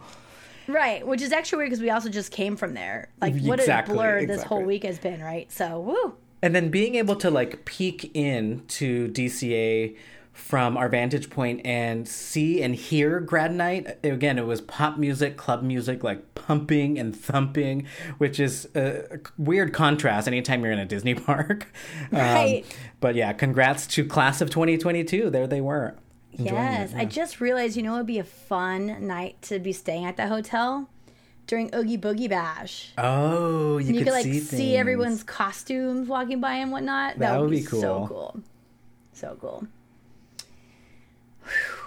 All right. So that was our 21 Royal experience. What an amazing experience. Thank you so much again, Jessica, for inviting us to your birthday. I feel super special. eternally grateful Um, happy birthday Yeah, and this is such a great, just a real quick um, moment about me and Jessica. So, Jessica and I have been friends now for, I don't even know, like at least 10 years, if not longer. And it's kind of cool how it all started. It all came out from being a Disney holic. Um, way back in the day, I used to run a club in the Bay Area called the Bay Area Disneylanders. And it was essentially just me going crazy, not knowing people in the Bay Area that are also speaking our language, like we were talking about Yeah. earlier, right? Um, and I wanted to find those people and then just have hangouts because we are far from the park. So let's do things together. Maybe go to the museum every now and then, the Walt Disney Family Museum. Um, go to some of the new movies that are Disney related, like just or just hang out even and just go to fun like fun restaurants and talk Disney together. So I started that little club, and that's how I met Jessica. Um, and throughout the time, she's like always like hung out and we've always like we've got closer friends and she's like came over to my house a bunch for hangouts and whatnot so i just love that it all started from being a disney holic and here we are celebrating our birthday together at 21 royal and i just thought that was such like a cool way that that all came together instead of it just being like a random friend it's like an actual disney holic friend like yes Yes, yeah, it was so cool and nice to meet other close friends and family members, including uh, Laura and Jessica's parents. Shout out to them, super sweet. Oh my god, they're had so such a good time. You guys, their parents are the cutest people on the planet. I had this amazing video. I hope I'm not sharing too much. Sorry, but Laura was like holding her mother's shoulders, and they were singing "Let It Go" to the fireworks. It's the most like the sweetest thing. I I was like, I'm gonna record this so that they can have this forever because it's so cute so cute. so adorable. Um, so yeah, so that was 21 Royal. Um, I thought it would be a, a fun thing to do is to say the usual, was it worth it? I think this is the main question that we get with any big experience, even as small as going to Oogie Boogie Bash or any of these uh, after hour nights, let alone something like 21 Royal. So, Mike, was it worth it? Let's just do yes or no's at the beginning. Just yes or no's. I would say this particular experience with this group and our hosts, yes. That's a very good point. Yeah. It is crucial, and I say this for every Disney experience, to have the right group to do things with. So we did have the right group, and it was wonderful. I think at However, one point the the wrong group. the butler had said sometimes people come and nobody knows each other because they're like just twelve people who pooled together to be able to go to it, Mm-hmm. uh, which I imagine would not be as special or intimate. So yeah, I'd say yes for this group of people and, and this type of experience that you're looking for. Right. So I did some introspection on this. Um, so 21 Royale has Royale. Royale. 21 Royal has a pretty hefty price tag along with it. It is $15,000 for a party up to 12. So like if you want to go by yourself or just with your partner or your best friend, it would still be $15,000, right? Oh gosh, they did say there was a, a couple who came, just the two of them, Just the two of them. and they wouldn't Yep. tell us who it is. We did ask, and they wouldn't tell. I'm like, tell me everything. you know that was John Stamos and Caitlin. Come on. oh my gosh. the dream. Um, so when you break it down, we did have a group of 12, which is the maximum amount of people. Um, it's basically 12.50 each. And then I was thinking immediately, like, I could never afford this. Like, it's just not something I could do again. But when I started really thinking about it, the value really started showing itself. One thing that I compared it to was the French Laundry in San Francisco, which is world known. It's like this super fancy restaurant. Um, it's the I'm not even gonna bring it up, but Newsom was there recently. It's just the whole thing. Like, it's like a very well known restaurant for being that type of really nice dining experience, fine dining experience. Um, and this one alone, at the lowest rate you'll be paying to go to French Laundry, is three hundred and fifty dollars already. So like, and that's just a random dining experience, not Disney related, and not all, private. right? not private, right? So that's another thing you add to it. Now it's a private dining experience with just you and your guests, nobody else. Like that's got to be doubling the price, if not more, right? Like imagine Yeah. renting out a private room at a restaurant. It's always super expensive. So you have that. We had six people like there to like giving 100% attention to us the entire Yeah. time. A sommelier, a butler. We had uh, two chefs and the sous chef, and then we had I'm not sure the the beautiful lady who was helping us out that that night. I she was kind of like the title was. miscellany, right? Like she did everything. She Yeah. was she was the bartender at the open bar, but she was also the person uh, making sure our wa- water glasses were full. So she kind of just did everything else, I guess. Right? She was all over the place. She's also the one that saved my wardrobe malfunction. So shout out to her. Um, but the six staff or six people on staff fully dedicated to your experience. Like that's insane. And then of course like the top chefs of Club 33 and it just goes on and on like the amount of things that you get with this, let alone the Disney touch. And and Right? kind of like, Like- that tour museum thing, uh, all- right you, all. oh yeah yep i didn't even mention that Yeah. you get to experience the dream suite like people pay money to go on tours to see the dream suite like when it is available so there you're already getting a tour added to it there was also an open bar Yep. and think about all that wine we drank that was probably the cost alone for that Yeah, I think the wine is really important. So if anybody is like a huge wine pairing person fan, uh, this would definitely be definitely be up your alley. The way he talked about these wines sounded so um they the ones that were like vintage seemed like they were so exclusive to drink you know i don't know the prices of each of these bottles but i imagine they'd be all three figures or up if you were to order them at like carthay circle or um, california grill at disney world places like that Right. And then another thing to mention is that you had premier seating for either Fantasmic or the fireworks. Right. That's like people do those dessert packages and whatnot to get those as yeah well. and the seats aren't even as good oh and we didn't even expect this but the collectible pin one of a kind exclusive Oh yeah. Collectible pin, all the take home stuff. So at first I was gonna say that I financially I probably couldn't do it again. However, I now would want to do it again. Now that I really see the full experience of it and realize like what value you're getting out of it, I 100% think it was worth it and like the value is there. I understand the reason it costs what it costs. I get that. So I think like how Mike said, if you're into wine, like even in the slightest, like you will learn so much and just it was so detailed. Same with if you're a foodie at all. And if you can afford it, I would say 100% do 21 Royal, right? Yes, Like yes. hands down. And I would say, like anything that you splurge on, there's no point in comparing it to something else at that price, which I think is what I, my brain was doing initially in the very beginning was like, oh, I could get uh, application membership to Club 33, or I could get more DVC points with this. But it's not about that. It's about, is this worth what that costs? And everything you just explained, it is 1000%. And then you get the memories, which are, you cannot pay for those. Right, right. And then being a Disney holic on top of it, it's kind of something you have to try at some point. Yeah, yeah. There's so much history in that one little building, and it has been many things for many people over the decades, which was really cool. We got to be part of it in 2022. How cool is that? right? Uh, amazing. I am still like beaming from it. We were there after that uh, evening for another couple days because Mike and I both decided that we're like, okay, we're super busy. There's all these things going on. Like, why don't we stay for the weekend when we could just do regular Disney? Yeah. right? Um, so before I move on, we just are going to do a quick trip report of the rest of our trip. But do you have any more things to say about 21 Royal? Think that wraps it up with a nice little bow. Nice little bow. Bloop. Um, right, I agree. Um, and then, of course, if anyone has any questions, they can always reach out to us. We can share whatever you'd like to know about the experience. Um, but let's move on. So we did the 21 Royal on Friday, and then Saturday. this was interesting. So, actually, to go back to Friday real quick, I got my very first Magic Key, um, like fa- uh, like no show thing pop up. Oh, that's right. Because we both had park reservations for Disneyland for Friday. Yep. And then what we didn't think about is like, oh, we don't need that because 21 Royal includes entrance to the park. So we never even went through the front gate. Right.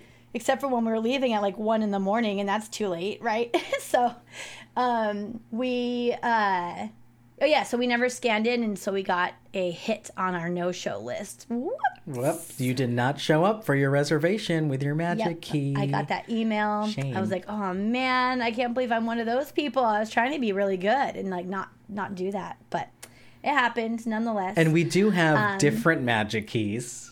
you have Um, We the- do. I have what's mine? The enchant or the believe? in enchant, I'm yes. enchant. Your believe. So mine is a lower tier with more blockout dates, including Saturday. Which I I swear I, what had a reservation. I, I could have sworn too, because I I remember looking at all the the dates. You know how it's kind of a cluster on there as well. If you have anybody paired with you on the app, it shows everybody's reservations. Yeah, it's so very it just gets them into a mess. So I was like, I can't even tell what's going on on this thing, and I totally thought I saw two guests, and it might have been me plus one of the people linked on my account or something. And it's really weird because when in my app I went to my Disney Genie Day and it said I'm at Disneyland with a reservation. Me as in Mike TV. Um, Right. which shouldn't show anyone's connected. So yeah, they have some work to do with the app. Eventually, what happened is we didn't find out that I did not have a reservation until we tried to scan in at the front gate Saturday afternoon. Um, I was told I didn't have Yeah, a we reservation. were that sure. What's that? We were that sure. yeah that we were that. We sure. like we weren't check. even trying to like play any games. We were just trying to get in for the day. Um, and so we ended up splitting up which was totally fine. I was so tired. I was ready to go back to the hotel room um, and play some ps5 because i brought that hunk of a machine. So i needed to at least play it a little bit on this on their tv um, so you did a little bit of a solo day. How was that Yeah, I mean, it actually wasn't too much of a solo day, but I was super bummed when Mike left because I was like, cool, we finally get like Disney holic time in the park. And then Mike couldn't come in. I was like, man. yeah the way it happened But was like really sad Right. It was very sad. And then I was like, it's okay, Jen, you're going to go watch the Disneyland band and everything's going to be fine. And then all of a sudden, here's Lisa, happiest vegan on earth. She's in the park. So is her sister Laura. She joins me for the parade or the the parade, the flag retreat. We watch that together, and then I end up spending the entire day with Lisa and friends off and on throughout the day. So it was me and Lisa, and then we kind of like gathered up with other people throughout the day. So got to see a bunch of people. Got to also meet a lot of new people. Uh, shout out to Fargo. I met her and got to hang out with her later in the evening. Um, I ran into my friends Scott and Billy. It was just like a crazy day in the park. Like I saw so many people. Um, so it definitely was not a solo day, Nice. even though we thought it was going to be. And some of the best people to run into. We love Lisa. We love her Instagram and just the chill vibes that we're always looking for when we're hanging out with people in the park. Right, Mike, you said it the best because I started explaining like how it is to go with different types of people. Like you have your first timers and you're kind of like go go go the whole day. You want to show them all the things. Then you have like the Disney holics that we can kind of cruise and do whatever. But then you also have another breed of Disney holic, which is the Disney holics local Yeah. edition. and like they literally just like want to chill in Disneyland, which I love. And you you called it like a country club. Like Disneyland is their country club. They could just come here and have dinner if they want and leave or whatever. And I'm like, oh, I want this life. It's oh so oh my cool. goodness. Like, see who So else, cool. see what other club members you run into when you're there on the park Right? on a Yeah, Saturday afternoon. exactly. Was, Like we really sat fun. in the Starbucks, the Market House on Main Street for over an hour, girl talking. Like we were having girl talk at this table, and then we happened to get this table right next to a window on Main Street, and we got to watch the electrical parade go right by us. It was like the best seating. We're like, cool, we're just gonna like have seats and sit here. It was such a good time. Um, and I forgot to mention right before we actually went into the park, we actually met up with our birthday girl again because they were doing a cake cating, cake cating, cake cutting of the most beautiful cake. It was an Encan- Encanto themed cake that her sister Laura um, commissioned in a local area down in LA. Um, and then they had like a whole charcuterie board out with a Mickey sourdough bread. It was amazing. You guys are like, whatever. This is like the most amazing experience. Yeah, this was the best birthday party I've that. ever been to in my entire life. right? I'm like, oh my gosh. And then we did a little bit of gift exchange there, or not exchange, gift giving for the birthday girl. And then we kind of went our separate ways. They were hanging out in the hotel for the day. And then um, actually later in the evening, I came back to get what they had made for us as party favors. These this party even had party favors. You guys, please invite me to all your birthdays. I'm just saying, it was the best party. um, and they had these cookies made. Um, if you've ever seen those like sugar cookies with the icing, and they're super, like almost like printed, but they're hand painted Yeah, on. so detailed. Uh, yeah, they had all the things. They had Fantasmic, they had a Main Street Electrical Parade, like the fireworks, like everything that is that Jessica loves because it was her birthday on a format of a cookie. And we got to all take a little box of them home. Like, what? So put together, so awesome. Um, so I actually went back there in the evening to pick them up because they're in these big boxes. And they were upstairs watching World of Color. So me and Lisa headed upstairs and watched World of Color again from that same terrace. nice. That's perfect. So um, I know just that a very uh, eventful time. So Laura, uh, one of uh, the family members there, she did a really cool experience, which was a yoga on the pool surface, so aqua yoga, and it doesn't seem popular. It seems like really hard. It seems like a lot of core work plus balance plus the actual yoga.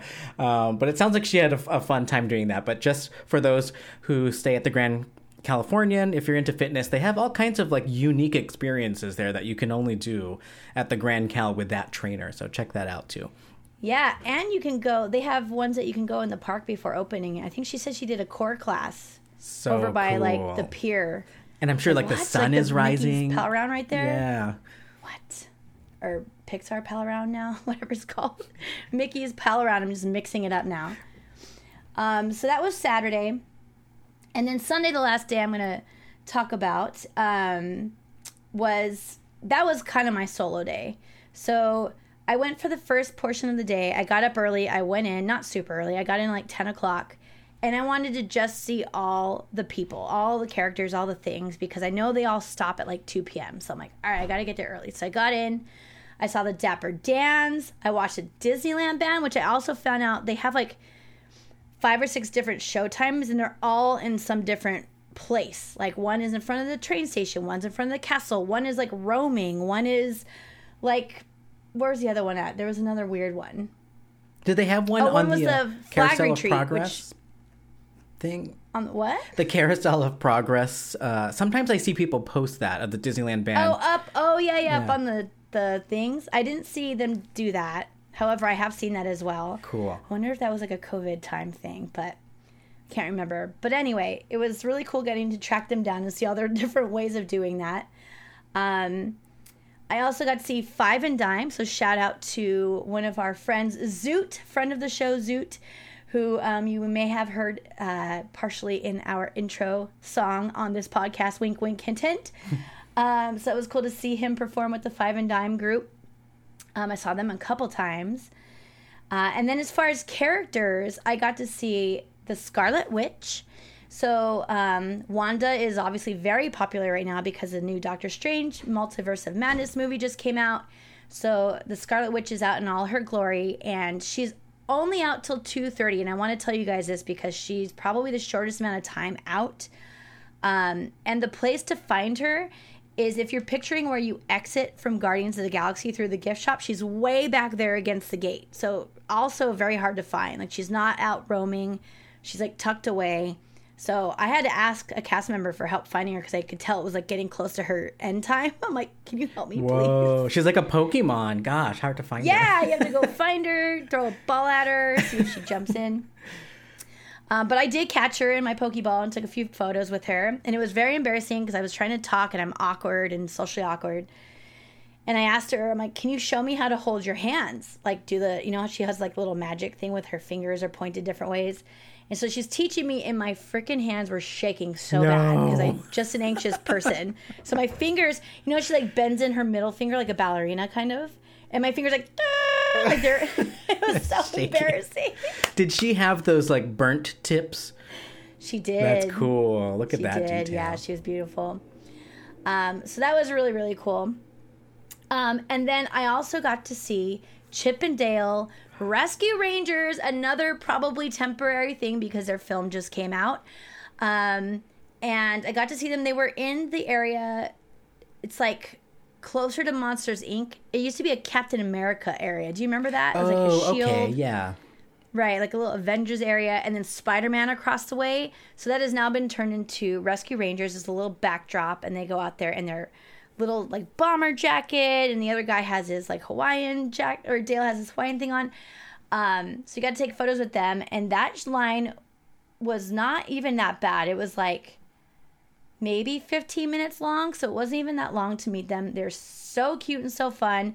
However, I got like a third degree sunburn while I was waiting in line. so there's that. I got to bring that home with me. And we are now having a heat wave here in San Francisco. And I think I'm 40 degrees hotter than everybody else because of my sunburn. Yeah, It's okay. Worth it. Um, another fun interaction I had that day was I got to meet America Chavez. Now, this is another tip one of the cast members gave me. She said she just kind of roams, like she doesn't stop. She's one of those characters that just kind of keeps moving. Um, and oh, she said that she's actually going to be in the Doctor Strange show that's happening right now. So if you go wait over by the side somewhere, like she didn't really tell me where, she's like, go wait over by the side, you'll see her come out when she's done. I'm like, okay. So I go over in the corner off to the side, and there's nobody around and there's this like chain like a little like rope or whatever right that goes into the backstage. So i'm like she'll probably come around here. Let alone like one second later she walks out all by herself and it's just me and her now and i'm like hi. Like there's my social awkwardness again. I'm like oh my god. I got all robotic and awkward. And then she's like hi what's your name? and all this stuff and then she's like do you want to walk with me and i'm like sure and she had me walking all over avengers campus with her um, morgan mentioned later that I'm probably was like her stand-in for her character handler. You looked safe, safe and friendly. right, I like helped her get to her spot. So like when she finally got to her little area, she paused and she goes, "Do you want to take a photo together?" And I'm like, "Absolutely." So we took a photo together. Um, after we had been talking for like five minutes, walking around, and then she then took more people because then people started crowding around because she paused. And I was like, oh my God, it was so awkward, but such a cool like experience. I just wish I wasn't by myself. Ooh, girl, can we talk about America Chavez's wig though? this character Oh wig is awful. It looks like something from the Halloween store. It's it's obviously Half the time not we were chatting, hair. I was just staring at her wig, to be honest. But It is what it is. I guess they had to make sure it looked like the movie. Uh, funny enough, every time we were walking around the park and I would see somebody in a denim jacket, I would point it out. I'd be like, "Oh, is that America Chavez?" every time I asked if uh, if, if, if a cast member has seen her because she wanders, they're like, she's really hard to spot because not only do other people wear denim jackets and black jeans and whatever Converse, like she also like people Disney bound nowadays. So Yeah. like they're getting we have like 50 America Chavez. I'm like it's like the exact opposite of Where's Waldo. It's like the Yeah. opposite problem. There's too many of her. Um, I also noticed too, which I just think is so interesting, that she is wearing her pride pin. However, it's just the standard rainbow pride flag instead of the um, fully inclusive pin that is on her jacket in the movie, which I just thought was kind of weird. Very like, interesting. Okay, that's fine. Well, she's still wearing one. That's good. Um, let's see. Is there anybody else interesting I met that day? I think that was about it for like the new characters I met. I got to see, of course, a ton of the other ones that are standard uh, in, in the park meet and greets. Um, but it was just a really fun day. And then I was realize realizing that I have had it. I am so hot. I'm exhausted. I didn't sleep much. I'm gonna go back to the hotel. And right then, Mike texts me, or I don't think I had decided to go back to the hotel. I was like, where can I go that I can just like sit for a while. And then Mike texts me a picture of this giant pepperoni pizza, and he's like, "There's extra if you want some." I was like, "See you in five. Yep. Basically, I was having breakfast. I had just woke up late afternoon, and I was ready for action. Jen needed a break, and I needed some time to get ready, so it was perfect. It was great. Yeah. So I came back, we took a midday break, and then we headed into the park for the evening. Um, and again, had like another really great, like, just evening in the park where we just did whatever we want to do. We did a lot of attractions actually. I loved. all of Fantasyland. I loved our last night, our Sunday night, because it was exclusively Disney. There was no Right. Star Wars, there was no Marvel or any other branded IP riffraff. It was just the classic Disney. We spent so much time in Fantasyland. Um, I don't know. Sometimes I need that. I need to remember just the pure Disney, you know? right. Right. Oh, we we ruined it with Indiana Jones though. I think that counts. I think it counts because that's okay, my okay. my Disneyland memory, right? Like we grew up with Indiana right. Jones. It's been there so long that it's just Disney. yeah, yeah, fine. and it's still in Adventureland, so we'll we'll give that a pass. And then one last note. If anybody here has heard and or been on the Dirty Cruise, please send us a message. The Dirty Cruise was an after hours last uh, boat ride of the night jungle cruise ride that you could go on. Mike thinks I'm making it up and I need to prove it to him desperately. So if you, especially if you have footage, please let me know. That's all I'm going to say. I think we wrote Jungle Cruise like maybe three times this trip. I think the most I've right? I've been and on. I kept asking the skippers, and I'm looking at all of them. They're like 22 years old. I'm like, no one's gonna know about this. It wasn't even like they'd stopped doing it by the time these kids were born. Oh my gosh. yes, um, and I always forget. I do love Jungle Cruise. I kind of forget about it sometimes. If the line's long, I just overlook it. But Jungle Cruise in the evening, especially toward the end of the night, it's it's fun. It's relaxing. It's funny. Also, it's humorous. Um, and I think we got the last boat, which was like the two times you've done that this weekend. This Yep. past weekend. Yep.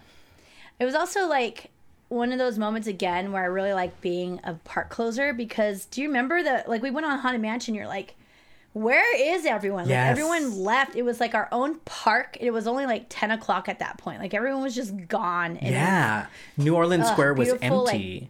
it was cool. It wasn't like hot or cold. It was like perfect weather, and we were just like cruising around, walking straight onto everything. There was like no Yep. lines at that point. Oh my gosh! We even did Winnie the much fun. Pooh to wrap up the story. I was trying to get up to all the storybook things, anything that had those uh, 2D walls that opened up. I'm, I'm motioning my hands as if they're like flat boards. Um, so we got to do all those, except I think Alice was having some issues. So I'll see Alice Yeah, next need to go time. But we did all the other ones, including Winnie the Pooh. So we did go all the way over to Critter Country for that. There was also a lot of cool merch that I saw over the weekend. Um, I purchased some things. There's some things that I didn't get to because as long as we were there, I still didn't have enough time for some reason. Um, but I was really hoping to go to Pandora. I'm like obsessed right now with getting pearl necklaces as part of my look of 2022 slash 23. Um, but I didn't make it there on time, so I got to go back and get a pearl necklace from Disney. That would be cool. Another highlight was their Pride collection. So the Disney Pride collection this year literally says Pride on it. And they have a new logo and the, the letter D in the word Pride is in that, you know, Disneyland D. And this is a big deal because for a long time they used to call it the Rainbow Collection. And you'd see the information about Pride and the donations that they do for the LGBTQ community in fine print if you looked at it. But essentially it was a rainbow merchandise collection. But this year it's full on direct specific Pride. And you know, gotta appreciate that, especially with everything that was going on with the Disney company in Florida over this year. It was really nice to see this collection come out, and everything looked awesome. There's Marvel, there's Star Wars, there's So traditional cute. Disney, everything in rainbows. Yep, and they're doing well because I the only reason I didn't come home with any Pride merchandise is because there's nothing in my size. Like everything was sold out in my size, so I was like, "All right, I guess I'm not buying any of this, but I want all of it." yeah. And I gotta say, like it it is touching. Like I'll see a family um, with little kids and they're all wearing it, or the little kid with rainbow ears. And you know, whether or not it's intentional or she knows what that is, that's just so special. As me, as a gay kid in the '90s, like if you saw a rainbow flag. It was a big deal. It meant you were safe. It meant there was an ally there. But now it's just everywhere. And I'm gonna cry. it's just it's just crazy. Aw. It's crazy. And then having it at a place that you love and want to be with be at and you know, it's it's really special. I'm glad they did that. You know what? There was another thing that kind of falls into the same conversation that we walked right through a conversation, and I didn't tell you because you were talking to me, but I wanted to tell you later, and so now I'm going to tell you because I forgot to tell you later. but I just thought it was cute. It's just one of those um, moments that might have been more taboo back when we were in high school. And we were walking by the people when we were getting on to Indiana Jones. Is- Did you recognize or did you notice anything Maybe at not. this point? I don't think so. So there was one guy talking to another guy, and he's like, like, are you dating anyone? I don't know what they're they're talking about having like a significant other or something, and he goes, well, like I can't remember how it happened, but he basically said like he or she, blah blah blah blah blah. Like he he didn't like guess she or ask him anything straight. He just said like he or she, your partner or whatever. Like it was so cool to hear like that used out in public by like younger kids. I'm like, this is so cool It is. like so cool i love the direction we're heading it hopefully it keeps going instead of yeah, and it's Pride Month coming up in like June. it might not but um, some other merch that I like that I did buy was they have this Sky Skywalker Academy sort of uh, loungewear line, which I think is just so genius. So I got this pair of sweats. Uh, it's gray and green and maroon, and then it says Skywalker Academy down the leg. So it looks like I'm a student, and I bought that from the student shop at Luke's Academy at whatever planet he's So cool. doing this on. Um, so I love those sweats, super comfortable. I wore them right away as my pajamas. Um, they have this black and gold uh, classic Disneyland tee that's actually really really really nice. I only saw it in a couple of shops including the one that normally has like the coach uh, branded stuff. So it's black. It has the log- small logo or just maybe the d on the front chest and on the back the castle with disneyland. And it's it's pretty simple right? You really liked it as well. Yeah i like it. I i thought it was on the front because there's another one that's similar. It has that it's like a gold foil vinyl um and it's really shiny but the one i saw was like rainbow but it was just kind of loud and obnoxious on the front and i was like i don't like that. But this one was on the back and it was solid gold which i thought just would tone it down enough to where i like it. Like and but i really like it and then the front has that disneyland d um, almost like the spirit jerseys have it just on the front i'm like i need that shirt and i never went and got it Never so they better it. have it by the next time i'm there and it, it was soft. It was super soft and comfortable that I was able to wear it without washing. Um, there was also these new retro designs, so I bought a couple of tees that had like this 80s, 90s retro, colorful look to it. Um, so can't wait to wear those. Was really happy with the merch. I was actually specifically looking for um, bottle toppers like for wine bottles and glass soda bottles and I forgot to go look for it and it's because I'm currently obsessed with drinking diet coke out of glass bottles at home which you could purchase not only is it better for the environment but it tastes so much better and it feels cooler And if you have a wine stopper, you could plug it in and it keeps the carbonation going. So you don't have to finish all the soda. So I was really hoping I would bring back some Disney ones, uh, but maybe next time. Right now, I have these really tacky ones from, um, sorry to whoever gifted them to me, but they're from. You know, like wiry art from like Sedona, Arizona, that type of thing. Oh, yeah. Like, uh, it's not cute and it's like falling apart. So, looking for some wine stoppers. If anybody knows of any cute Disney ones that I can get on Shop Disney, let me know, please. Sweet. Well, I hope you all enjoyed our enormous trip report because this was a crazy trip and we had literally been looking forward to it for a very long time. It's been planned out for a long time and we just kept adding new and fun things to it. it ended up being like a jam packed, crazy, super, super fun weekend. So we went, what did we talk about today? We went to 21 Royal, told you all about that. Um, we also went to our first Patreon dinner, which is just so exciting Amazing. as creators. Like, ah, so fun. Um, saw a ton of our friends, met so many new meet and greet characters, and did quintessential Disney on top of all of it. And I think that's a pretty good trip report, right? Oh, it's as some people say, my cup is fulleth. My cup is full. My cup is overflowing. It's overflowing. well, I hope everyone else has an overflowing cup coming up soon. Thank you all for listening. We hope you enjoyed episode 86 of the Disneyholic Show. Follow us on social media at the Disneyholics. And if you'd like to get in touch, send us a DM on Instagram or email us at fanmail at thedisneyholics.com. Okay, bye. Bye.